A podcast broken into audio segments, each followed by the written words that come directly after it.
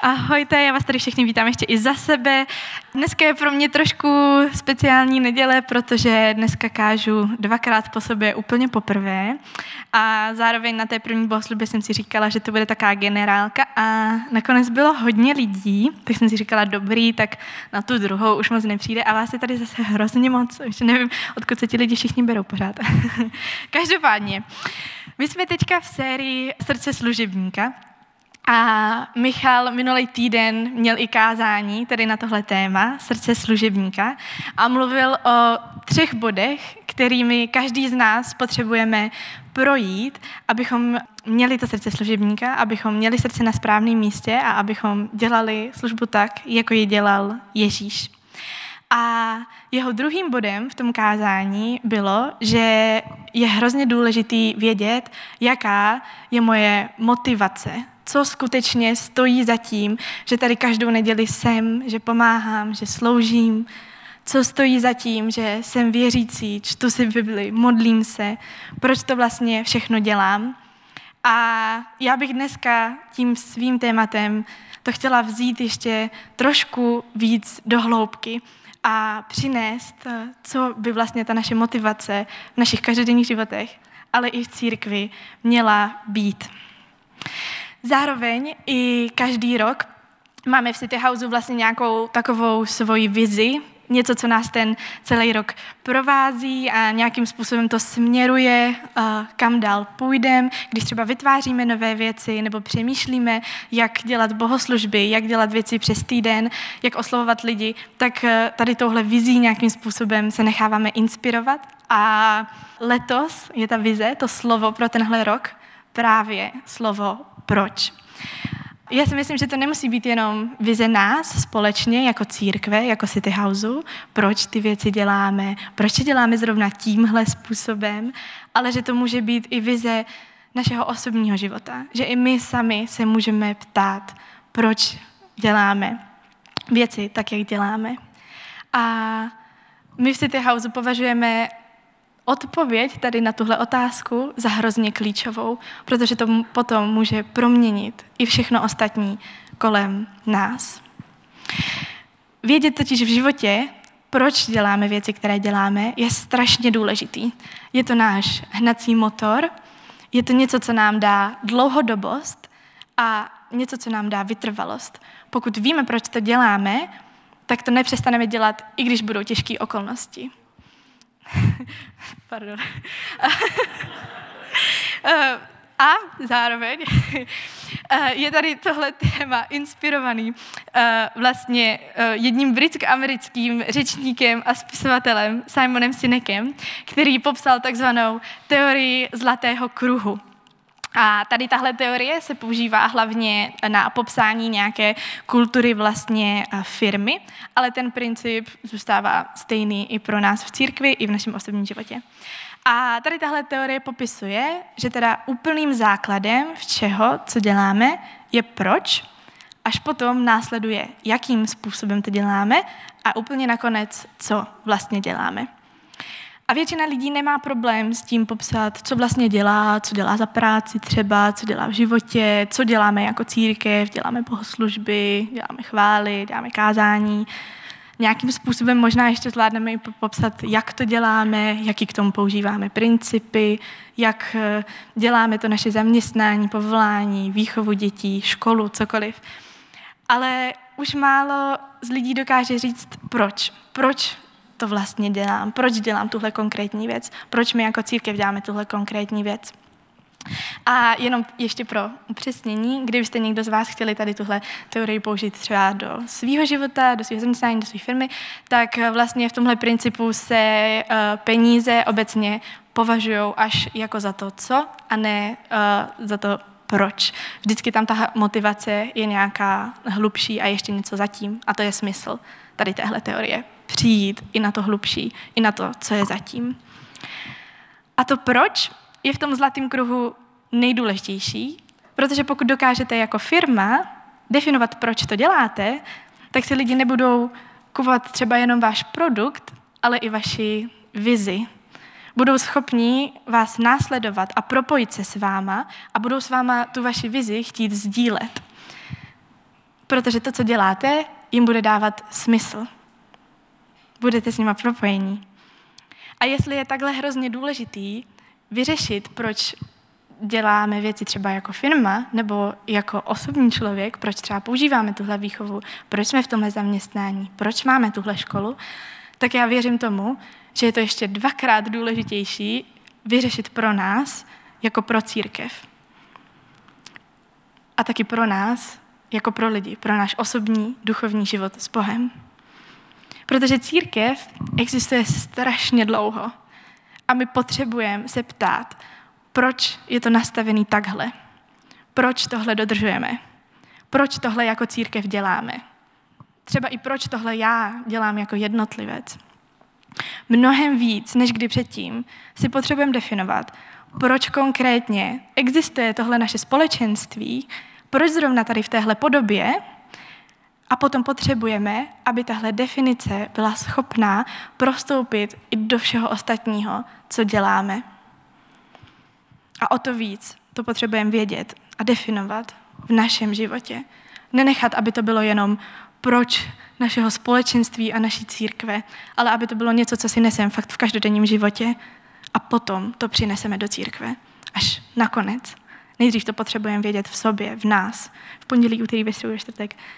A pak to my potřebujeme přinést do té neděle, do našeho společenství, lidem kolem nás. Potřebujeme církev a svůj duchovní život osekat o ty věci, které už tam nepatří, u kterých nebudeme vědět, proč si je myslíme, u kterých nebudeme vědět, proč je děláme, už nebudou dávat smysl. Je někdy hrozně jednoduchý jít do těch stereotypů toho, jak se to dělá, sloužíme, protože by se to teda mělo, a jedeme spíš už z takového zvyku. A je dobrý mít v životě nějaké návyky, určitě, protože nám pomůžou vytvořit dlouhodobost. Ale někdy se na ně potřebujeme podívat, potřebujeme je zrevidovat a potřebujeme zjistit, který tam patří a který už ne. A zároveň, když si zvládneme definovat to svoje proč, tak pro nás bude i jednodušší se potom rozhodovat. Naše proč v životě je taková směrovka. Ukazuje nám, čemu říkat ano a čemu říkat ne. Víme potom líp, co je naše priorita.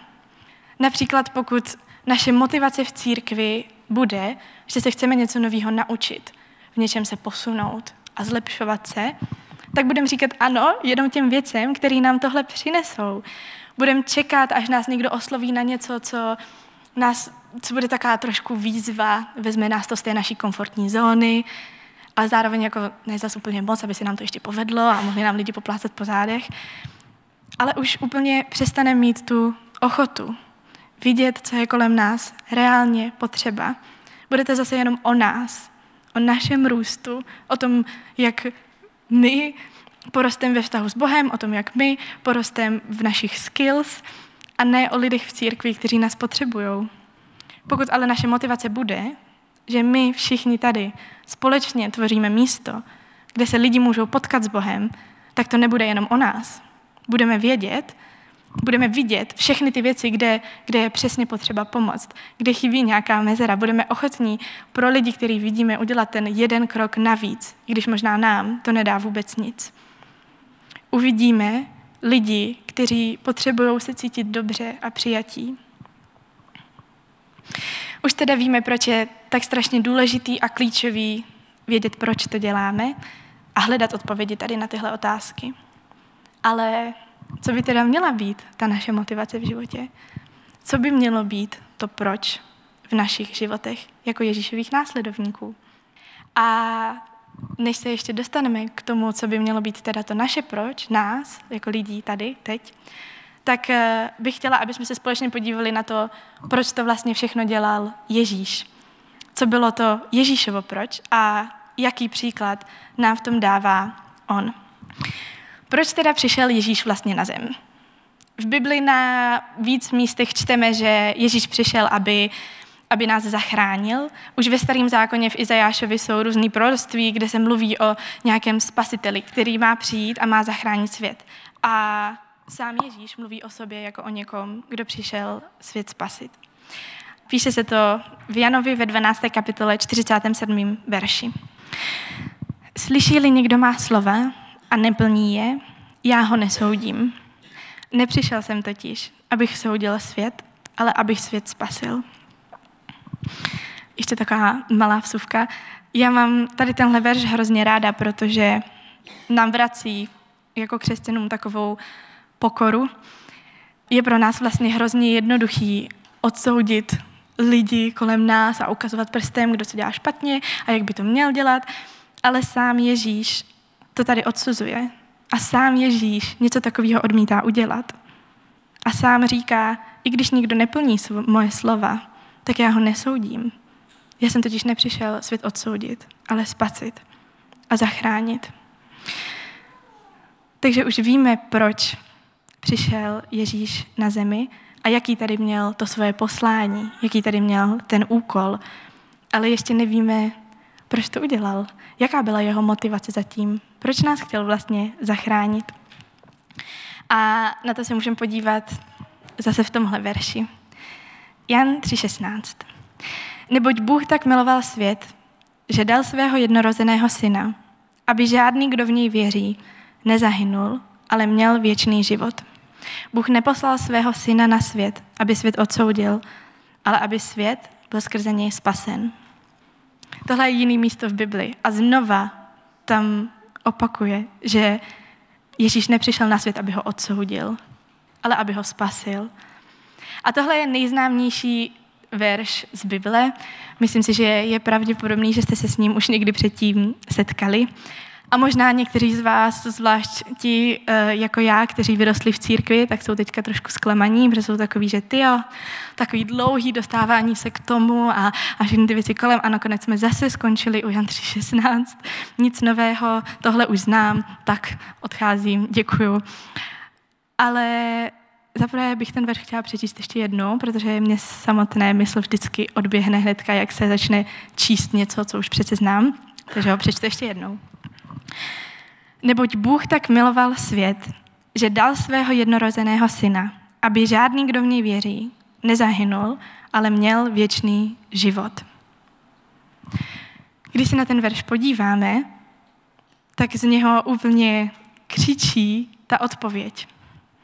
Ježíšova motivace do toho jít a zachránit nás a přijít na tenhle svět, jeho největší motivace pro tu službu k nám byla láska k nám, láska k lidem, což je vlastně dost obdivuhodný, protože my všichni jsme lidi, my všichni jsme člověk a i my sami dost často umíme na lidstvo a na člověka vlastně nadávat a říkáme, jo, já pracuju s lidma, no, znáš to, je to fakt hrozný.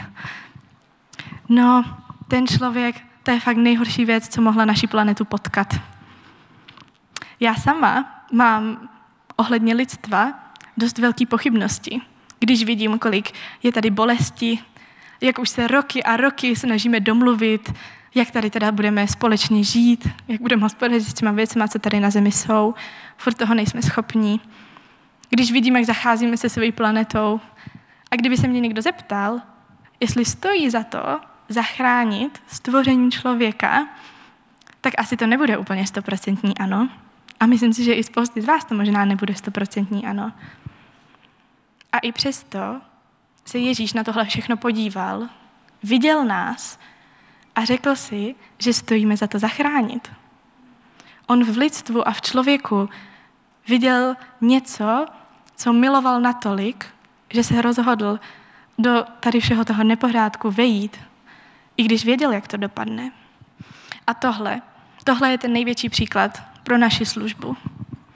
Naše motivace, proč děláme církev, proč jsme věřící, proč čteme Bibli, musí být láska k lidem, protože Ježíšova motivace byla láska k nám, k lidem. Naše proč musí být láska k lidem, úplně ke všem lidem. K těm, co jsou věřící a k těm, co nejsou věřící. K těm, co chodí do církve, k těm, co nechodí do církve, k těm, co jsou stejní jako my a k těm, co jsou jiní než my, k těm, o kterých si myslíme, že třeba dělají něco špatně, k těm, kteří s námi třeba nesouhlasí, k těm, kteří jsou na úplném okraji společnosti, k ke všem minoritám. A já vám teďka přečtu můj úplně nejoblíbenější verš z Bible, který tohle celý ještě podtrhuje. Jan 13:35. A podle toho všichni poznají, že jste moji učedníci, když budete mít lásku jedni k druhým. Ostatní nás jako církev a nás jako Ježíšovi následovníky mají poznat po lásce. Potom, že uvidí, jak milujeme jeden druhýho a jak milujeme lidi kolem nás. Lidi tady v církvi, každýho, kdo tady teď sedí, ale i lidi, kteří jsou na ulici, který potkáváme v práci, který potkáváme v tramvaji, všude kolem nás. To je to, co se má šířit tímhle světem. A to je to, podle čeho nás mají ostatní lidi poznat. Podle lásky. A jak to zní hrozně jednoduše, že? A přitom láska a přijetí není něco, co je spojované s církví v 21. století.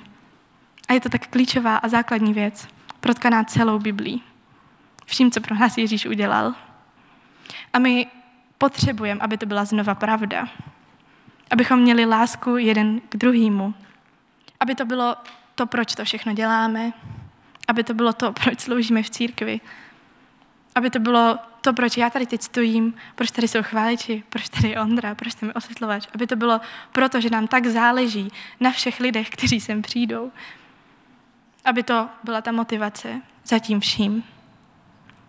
A jak to vypadá prakticky, taková láska? Jak to poznáme jeden na druhým? Jak poznáme tu lásku mezi náma? To zase píše Pavel ve svém dopise do Korinské církve. Láska je trpělivá, je laskavá. Láska nezávidí, láska se nevychloubá, ani nepovyšuje. Není hrubá, nehledá svůj prospěch, není vznětlivá, nepočítá křivdy, není škodolibá, ale raduje se z pravdy. Všechno snáší, všemu věří, vždycky doufá, všechno vydrží. Asi možná kolem sebe nevidíte moc lidí, kteří by byli takoví. Jaký by to bylo, kdyby všichni vedoucí v církvi a všichni služebníci, byste se na ně mohli podívat a říct, jo, toto je člověk, který je trpělivý, je laskavý, nezávidí, nevychloubá, nepovyšuje se, není hrubý, nehledá jenom svůj prospěch, vidí ostatní, není vznětlivý, nepočítá křivdy, není škodolibý, raduje se z pravdy, všechno snáší, všemu věří, vždycky doufá, všechno vydrží. Věřím tomu, že by to bylo hezký, že by to mohlo proměňovat lidi kolem nás.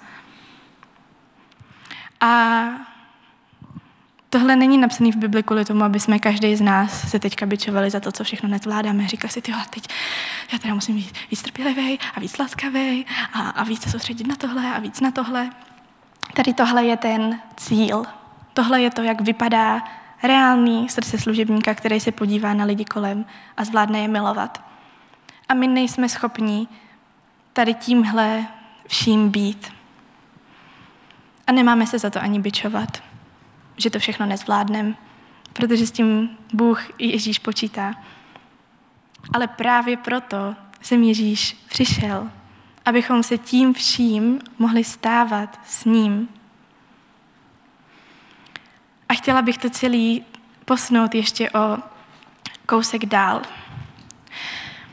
Naše proč sloužíme a proč děláme církev má být láska k lidem, ruku v ruce s Bohem. A v Bibli se píše v 1. Janově ve 4. kapitole. A my jsme poznali lásku, kterou k nám Bůh má a uvěřili jsme jí. Bůh je láska. Kdo zůstává v lásce, zůstává v Bohu a Bůh v něm. Takto láska mezi námi došla naplnění, takže smíme mít smělou důvěru v soudný den. Vždy jsme na tomto světě přesně takový, jako je on. V lásce není žádný strach. Láska, jež došla naplnění, zahání strach pryč, neboť strach přináší muka. Kdo se však bojí, nedošel v lásce k naplnění. A pak to nejdůležitější nakonec. My milujeme, neboť on první miloval nás. My jsme poznali, jakou lásku k nám Bůh má, a uvěřili jsme jí. Bůh je láska a my milujeme, protože on první miloval nás. My můžeme mít takovouhle lásku, jako jsem četla předtím, trpělivou a laskavou. Jenom když zvládneme pochopit, že Bůh takovouhle přesně láskou nejprv miloval nás, že On první nás uviděl a zamiloval si nás. A díky tomu, že nás miluje a díky tomuhle uvědomění, jak moc nás miluje, potom my máme sílu a tu naději to dávat ve světě zase dál. A máme tu sílu milovat lidi kolem sebe, protože někdo miluje nás. A když si tady tohle uvědomíme, když si uvědomíme, že to celé nezačíná a nekončí jenom u nás jednotlivců a našeho života a že nejde jenom o tom, že Bůh nás miluje, ale že když to pocítíme a poznáme to, tak jak se v tom verši píše, my jsme ji poznali, až když ji poznáme, takže potom ji budeme prostě dávat dál. Pokud si reálně uvědomujeme, o čem křesťanství je, tak nemůžeme žít s Bohem jenom na půl. Nemůžeme milovat lidi kolem sebe jenom na půl a jenom některý a sloužit jenom na půl a jenom pro sebe. Protože v tomhle kontextu, v kontextu křesťanství, potom přemýšlet nad tím, co z toho mám já, začíná být vlastně absurdní, když se dostaneme do té úplné podstaty toho, jak věci fungují. A křesťanství nemá moc prostoru pro tak něco mezi. A ano, každý z nás jsme na cestě a každý z nás postupně přicházíme na nové věci ve víře s Bohem a možná odstraňujeme nějaké věci, které už známe, ale v tom základu, v tom úplném základu se nedají dělat kličky. Buď to, že nás Bůh miloval a Ježíš zemřel a vstal z mrtvých, je pravda a já tomu věřím, anebo to není pravda a já tomu nevěřím. Není nic mezi.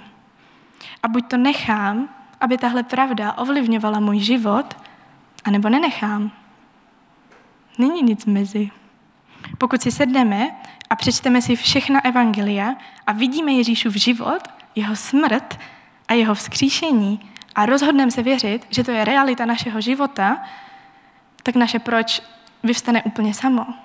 Protože Bůh nás tak miloval a my si tu lásku jsme schopni tak moc uvědomovat sami, že ji potom chceme předávat dál a zrcadlíme ji všude, kde jdeme.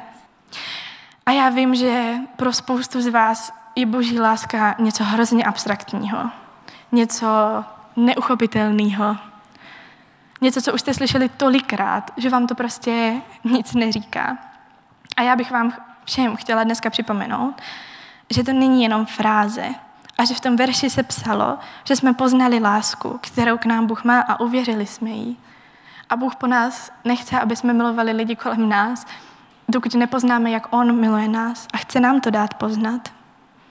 A reálně se nám dává poznat.